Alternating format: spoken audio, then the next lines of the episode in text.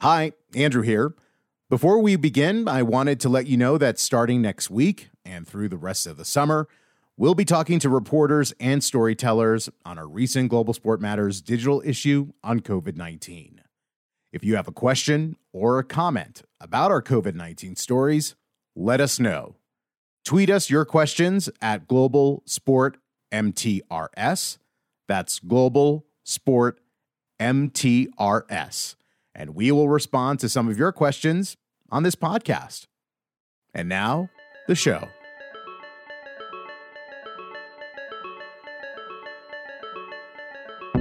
As spring turned into summer, college sports programs across the country were faced with a tough decision. Should they return to sport? And as parts of the Northeast finally began to see COVID 19 relent, across the South and West, hotspots, and outbreaks became the norm. With college sports so intertwined with revenue, scholarships, and identity, what to do? The answer for one college was simple cancel. Joining me to discuss why Morehouse won't be playing fall sports is its president, David Thomas. From the Global Sport Institute and Global Sport Matters at ASU, I'm Andrew Ramsamy, and this is The Huddle.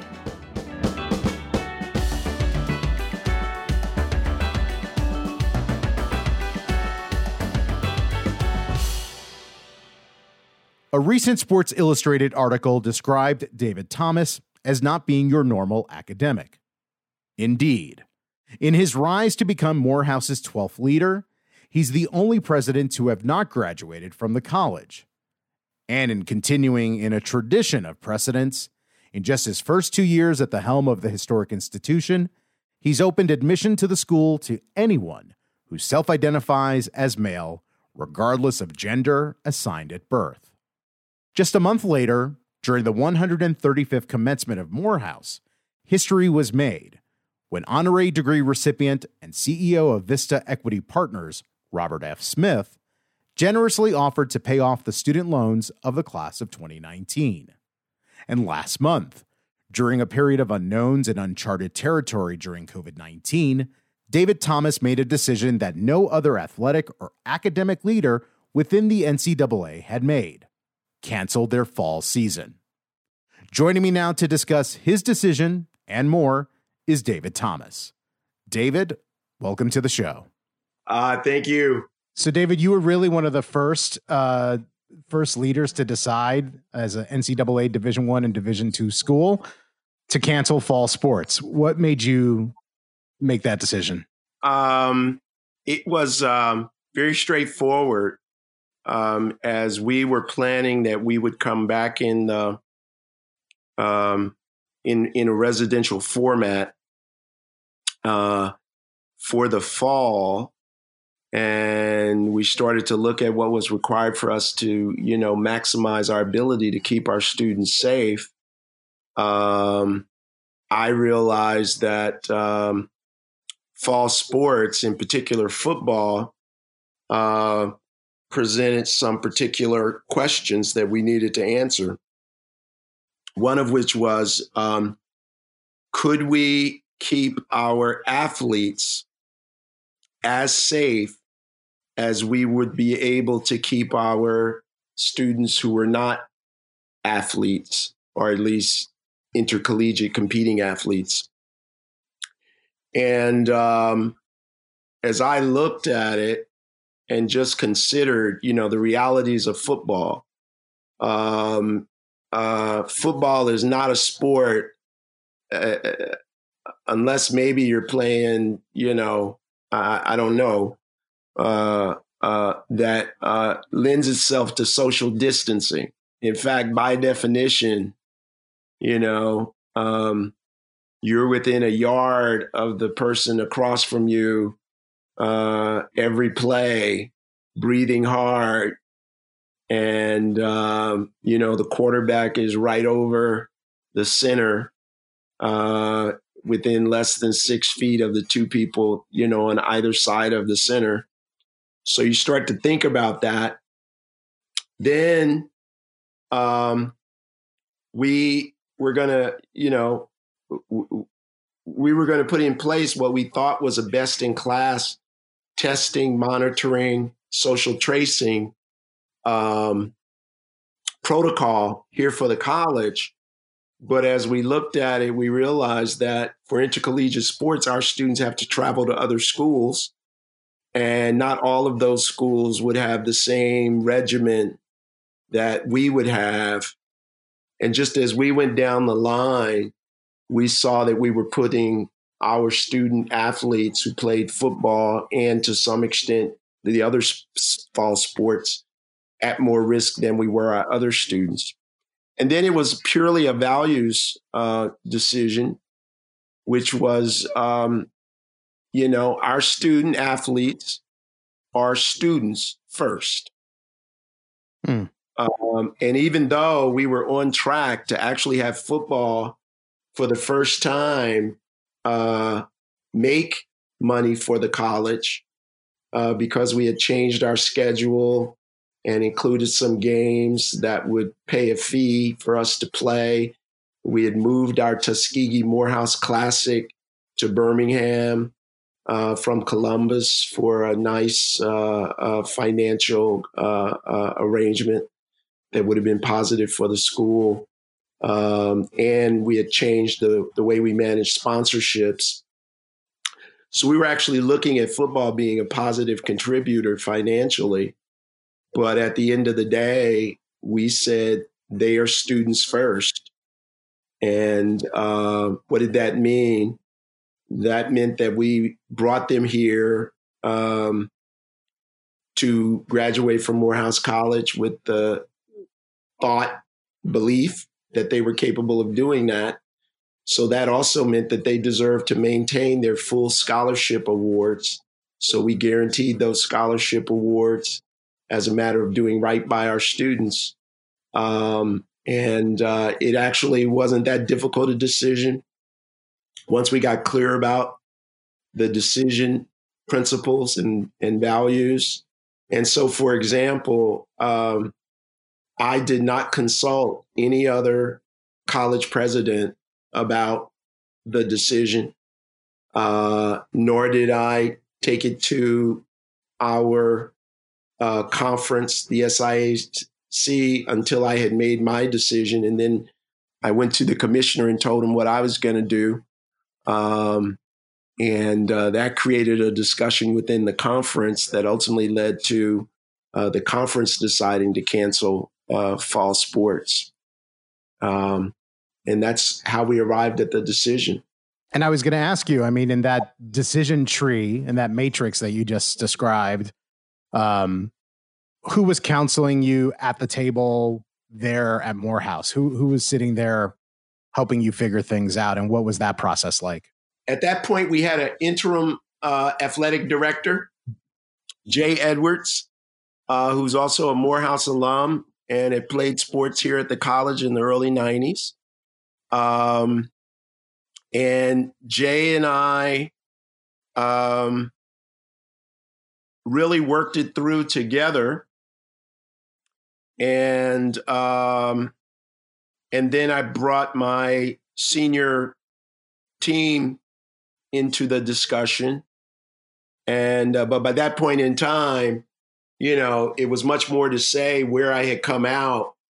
And as I do most of my decisions, you know, I create a moment for people to, you know, challenge my logic and help me make sure that I can answer whatever questions that decision is going to generate. Uh, I probably shouldn't go on record by saying uh, I, I didn't consult widely or broadly. Um, it, it was it was pretty clear to me once I was clear about, you know, the values and what I owed my students and answered those questions, what we should do. Did you know what the ripple impact or what the effect would be of your decision, or were you just making your decision with your interests at the center and regardless of whatever anyone else decided to do, you knew exactly what it is that you had to, you know, what you had to do? So, Andrew, this is the this is the interesting thing about it. It never even occurred to me that no other school had already made the decision. So when I made the decision and we announced it, I woke up the next day to an inbox full of people wanting to talk to me in the press. And it wasn't until I got on the first interview uh, and the and the person interviewing me said, "Well, you know, you're the first you're the first scholarship school to make this decision," and I said, "You know, you got to be kidding me." said, "No, you know, others are others are struggling with it, but you're the first one to come out." You know, and I had no idea. Uh, and didn't think about it from that vantage point of you know making a statement. Uh, the other, you know, kind of rule of thumb that I was guided by was just uh, what I've learned over the years about crisis management. And this COVID virus uh, has created a crisis. And one quality of crises is uh, you're managing uh, in an uncertain, extraordinarily uncertain environment. So any uncertainty that you can take out, you should take out. And one uncertainty that I could take out was fall athletics. Right? You know, rather than sort of waiting till August or, you know, and I just said, you know, we can take that out. Let's make a decision about it. And then we went down the the decision tree that I described. Uh, but yeah, I had no idea. You know, wind up in Sports Illustrated and ESPN and the New York Times and the Washington Post and Wall Street Journal. I mean, it was it was pretty crazy. So not only did you make the decision to cancel all fall sports, but then you also made a recent decision to move from what a lot of people have been have been describing as a hybrid experience of both in class and virtual uh, teaching to now an all online learning experience for the semester. Um, right. Has there been pushback from the community, from players, from staff? Has anyone said, uh, you know, yes? You, I mean, you just said this was going to be the first year potentially that the school would have been making, uh, you know, positive revenue from from football. Um, yeah, there's a lot of discussion about the the the, finan- the the financial aspect of running an academic institution. Yeah, it, it's it's interesting you asked that, and the answer is um, I've gotten expressions of disappointment from our students because they really want to be here. Uh, uh, and I don't know if you've ever been to Morehouse, but it's a very special place because of our unique mission. We're the only historically black college in the country that is solely devoted to the education of men. 95% of our students identify as Black men. Uh, and there's a kind of brotherhood and specialness uh, to this environment that uh, you have to experience it to really get it. But it draws our students here. And that's why our alumni are so loyal when they leave and for many of our young men, because some of them have written me, this is the first environment where they've been in where they felt safe to be who they are. Uh, so I've gotten notes of disappointment, but almost to a person, people have actually either expressed an understanding about making the decision and how tough it it must have been, uh, or they've been supportive, uh, you know, from the vantage point of, hey, that's the right decision. No matter what anybody says, that's the right decision. So, so I've not gotten a lot of pushback or uh, hostility. My board's been extraordinarily supportive. Uh, this this was not a move that required, you know, three meetings and you know, each one lasting five hours. Um, and we made very clear to our board as far back as April that if we went all virtual, uh, it would be a significant financial uh, impact negatively for the college. And we don't have a lot of unrestricted reserves uh, to fill the gap. So, you know, uh, and and our board has been nothing but supportive. Our alumni have been fully supportive. I mean, we all know that the virus has disproportionately affected communities of color. Uh, and with 95% of your student body being African American men, black men, is there a bigger impact to your students in this moment and and the decision that you ultimately made? Well, you know, when you you know when you use the phrase bigger, right? That suggests that you know I have comparative data, and in that regard, I you know I only have it kind of at the macro level that all of us are seeing in the paper that it's disproportionate. What I can say though is that the impact on my student community has been significant. Uh, luckily, we have not had anyone among our employees or our student body uh, that I'm aware of who has been placed on a ventilator or, you know, uh, become a fatality. But we've had several students who've written to me that uh, you know members of their family have passed away. Uh, we've had employees who've had members of their families pass away. Uh, some of our students have also uh, had members of their families who were supporting their education lose their jobs and therefore place in jeopardy that student's ability to continue at Morehouse.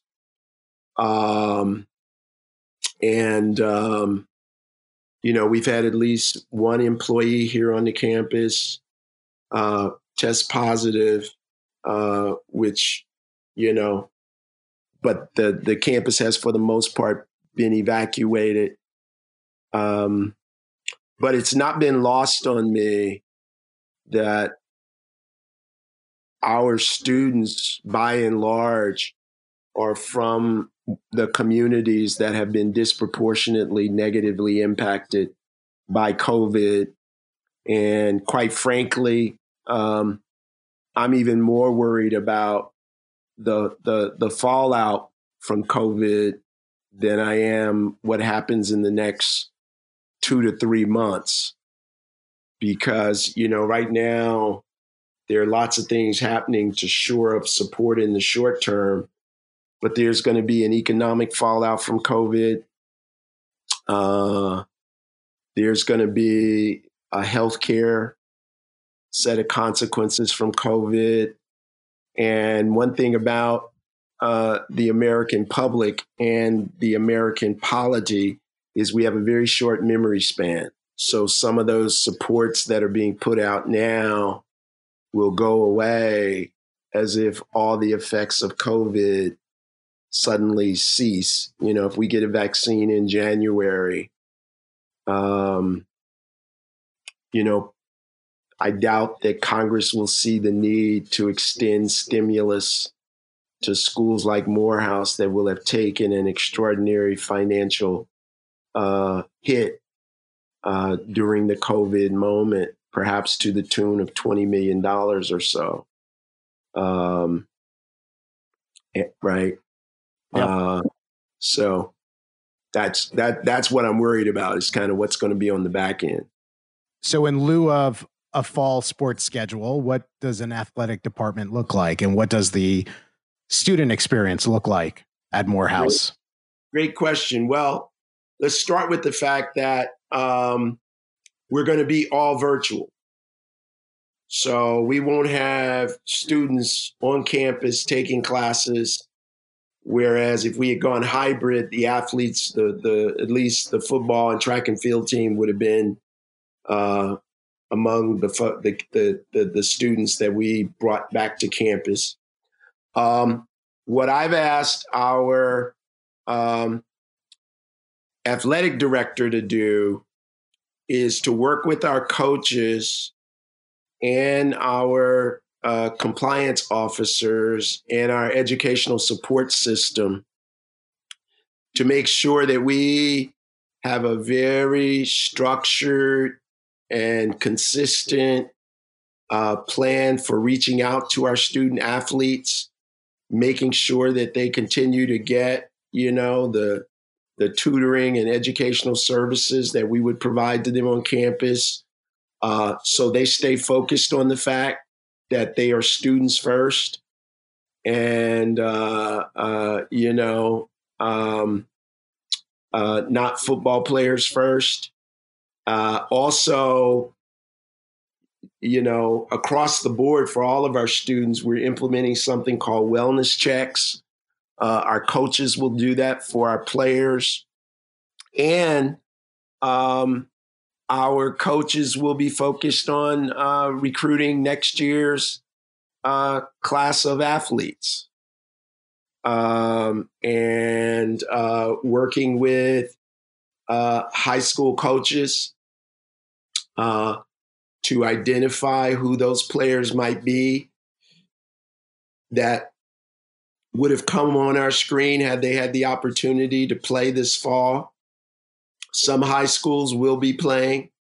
Um, our coaches will be actively uh, actively recruiting, and then using this as a period uh, to just rethink because we don't have the urgency of the moment when you're, you know, launching for a season to just rethink what can we do better in our athletic program.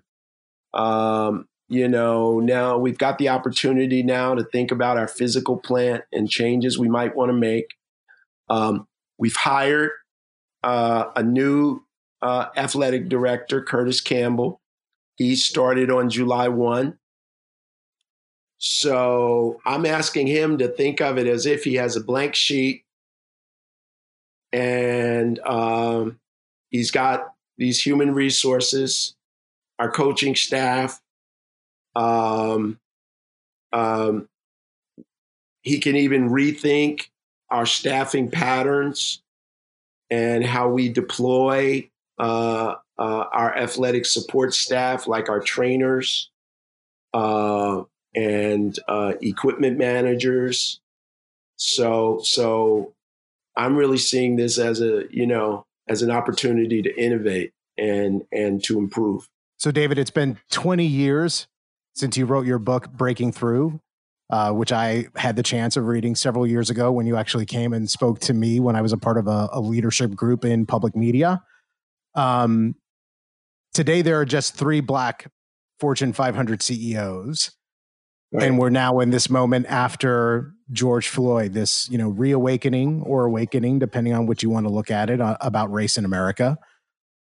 Why does America keep trending in the wrong way, or do you see a new trend that might emerge? Well, um, I think it's I you know, I think it's both and. Um, I see that we've been trending in the wrong way and I see in this moment the possibility that we can self correct. And, um, you know, it's very interesting to look at the fact that, right, you, you, you can look at things at almost any, in almost any context of our society, and you see that the trend has been going the wrong way. So COVID reveals that around healthcare, the trend has been going the wrong way. That's why uh, uh, Black and Brown communities are so disproportionately negatively impacted. We look at it in the context of policing. And what do we see? Um, there's something about what happened to George Floyd because we all literally watched him die on TV. um, and watched in the eye of the policeman who did it him display no sense of what he was doing to George Floyd as a human being. Right? It, it, it, it said Black lives don't matter. Now, if we look at what's happened, you know, we go to the highest levels of corporate America and we see that 20 years ago, we had nine Black CEOs. And today we have three. It's trending in the wrong direction. Uh, and it's really a statement about how institutionalized um, the racial barriers are for people of color and Black people in particular, how institutionalized the racism is. And in corporate America, once people took their eye off of the need to be intentional about creating the conditions that could give rise to Black leadership at the highest levels, we immediately saw the trends reverse themselves. And um, I think it's because we, you know, um, we, and we have to put it at the foot of the white leaders who still are predominant in the leadership of companies really understanding that the barriers were institutionalized. And we didn't do anything to change you know the soil if you will because we can't make the case that black people got less talented over the last 20 years. Or that you know black people's capability to lead large corporations became any less. Um, so I think it's really, you know, we've got to focus on uh, the institutional barriers to Black success and more broadly the success of underrepresented uh, groups in our corporate sector. And we're about to see it explode as uh, our technology companies become the predominant companies of the day uh, which is you know we're we're we're we're sort of almost there, and and our tech companies are even less uh, diverse than what we think of as our industrial and you know 20th century uh, uh, companies that dominated the 20th century that were industrials and financials um, and retail. So that said, what I also see in this moment is more CEOs and corporations coming to exactly the same conclusion that I just articulated uh, and wanting to do something about it that really is about, you know, addressing the systemic issues, um, which means getting beyond simply, you know, we we need a mentoring program or you know a sort of you know uh, fix the black people program um, and really need to look at practices that um, give license for our biases to influence decisions in organizations. I'm sure that you've been getting just as many emails about your decision uh, to cancel fall sports as you've been probably getting questions as to okay you wrote the book 20 years ago you've been talking to us about this now what do we do? Does what you've said over the course of the past 20 years in this moment change or is it the same mandate that has been there all along? It's the same but i've crystallized it better.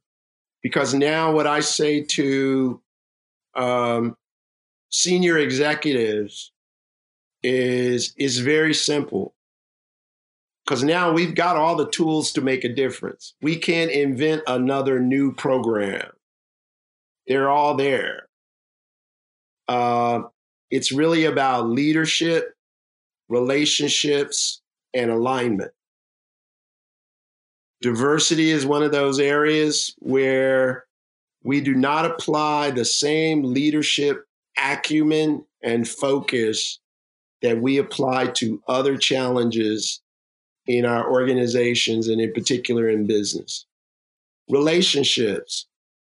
Most executives who run large, influential companies don't have any people of color in their network that they're actually close enough to that they can have real conversations about the challenges that they're facing. They don't have them in their organizations, they don't have them in their real life that are not just, you know, people they're friendly with, but actually close relationships in a professional context with people who they see as their peers.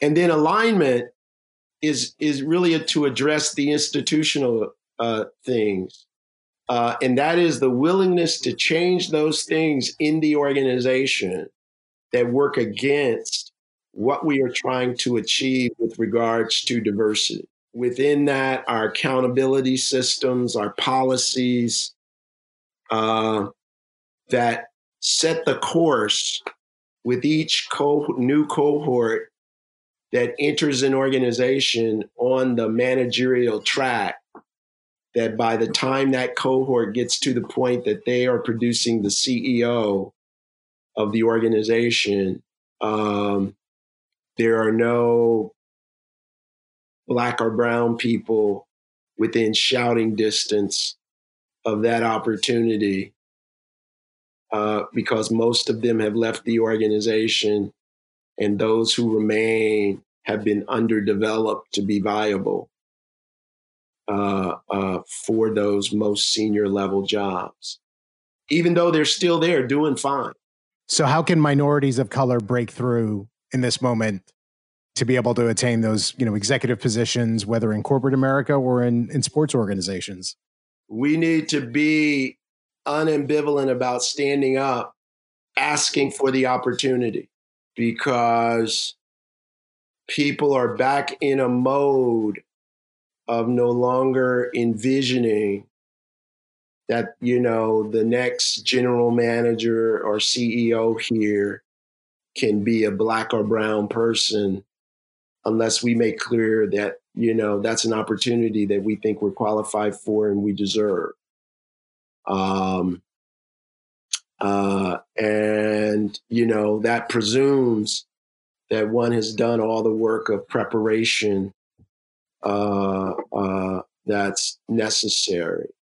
I think the other is, um, you know, there was a time when many corporations, not many, but a number of corporations made significant progress they produced some of those senior executives who went on to run businesses. I'm thinking about places like IBM, uh, uh, UPS, um, uh, Xerox, uh, that produced a disproportionate share of black talent that if they didn't go on to become CEO in their company they grew up in, they went somewhere else and ended their career as a very senior person. A lot of that had to do with the fact that Black people in those companies organized themselves into, you know, employee support groups and Black management caucuses. And uh, I think we've got to go back to organized advocacy uh, in those same ways that uh, is focused on two things opportunity and preparation.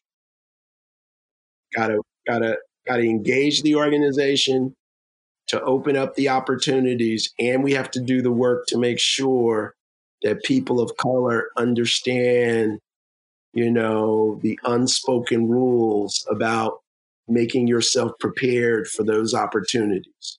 The disappointing news is that means it's not much different than we were doing in the 80s and 90s. Hmm. Uh, right.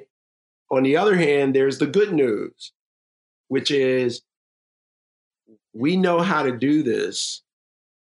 And if today we're in a moment where um, enough of the leaders of these companies and corporations are really serious about addressing the systemic barriers, building those relationships, providing the same level and intensity of leadership that they provide when they're solving any other business problem.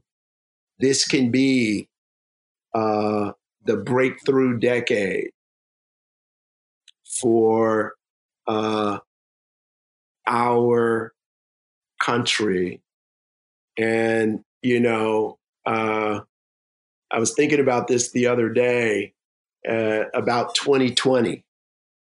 And it's a great metaphor, right? Because 2020 is perfect vision.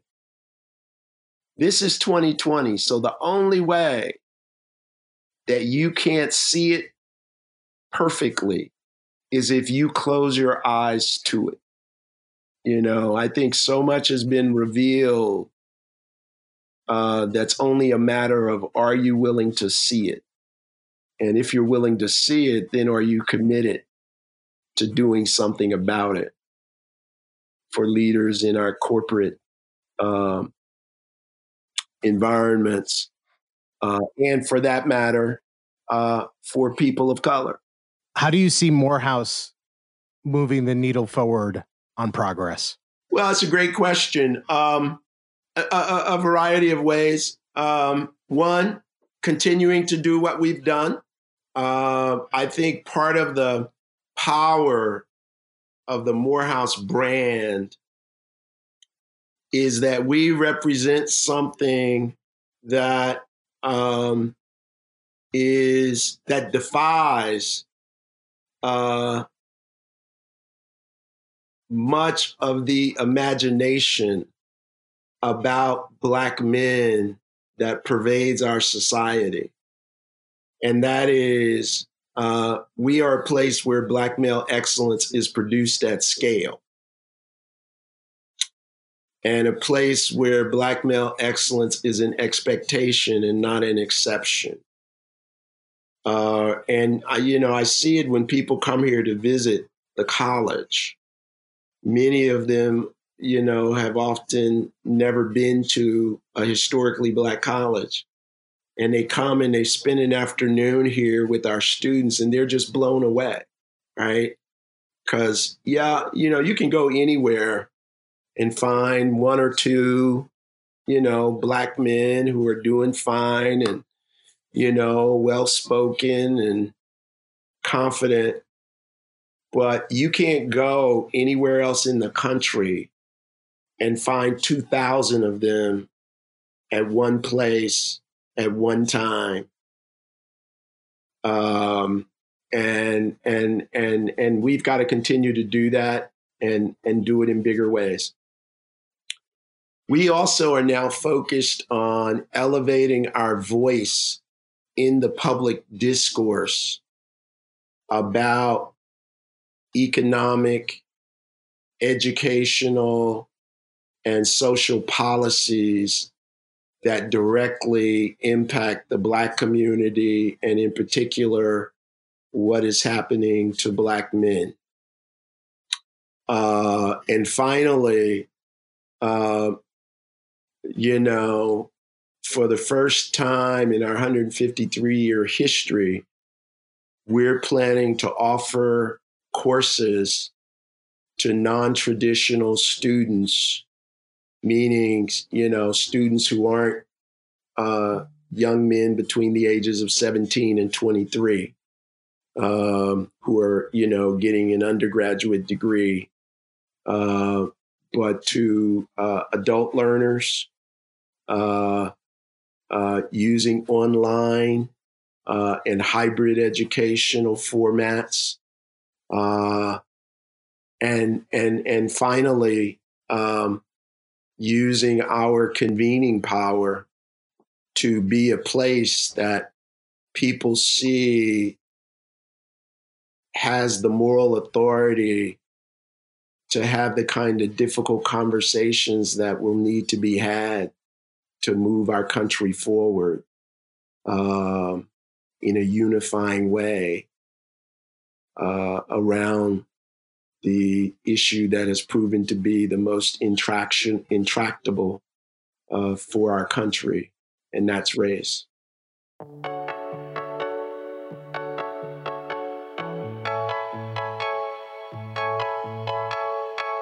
David, thanks so much for being on the show. Hey, thank you. It's been a pleasure. Once again, that was David Thomas, president of Morehouse College.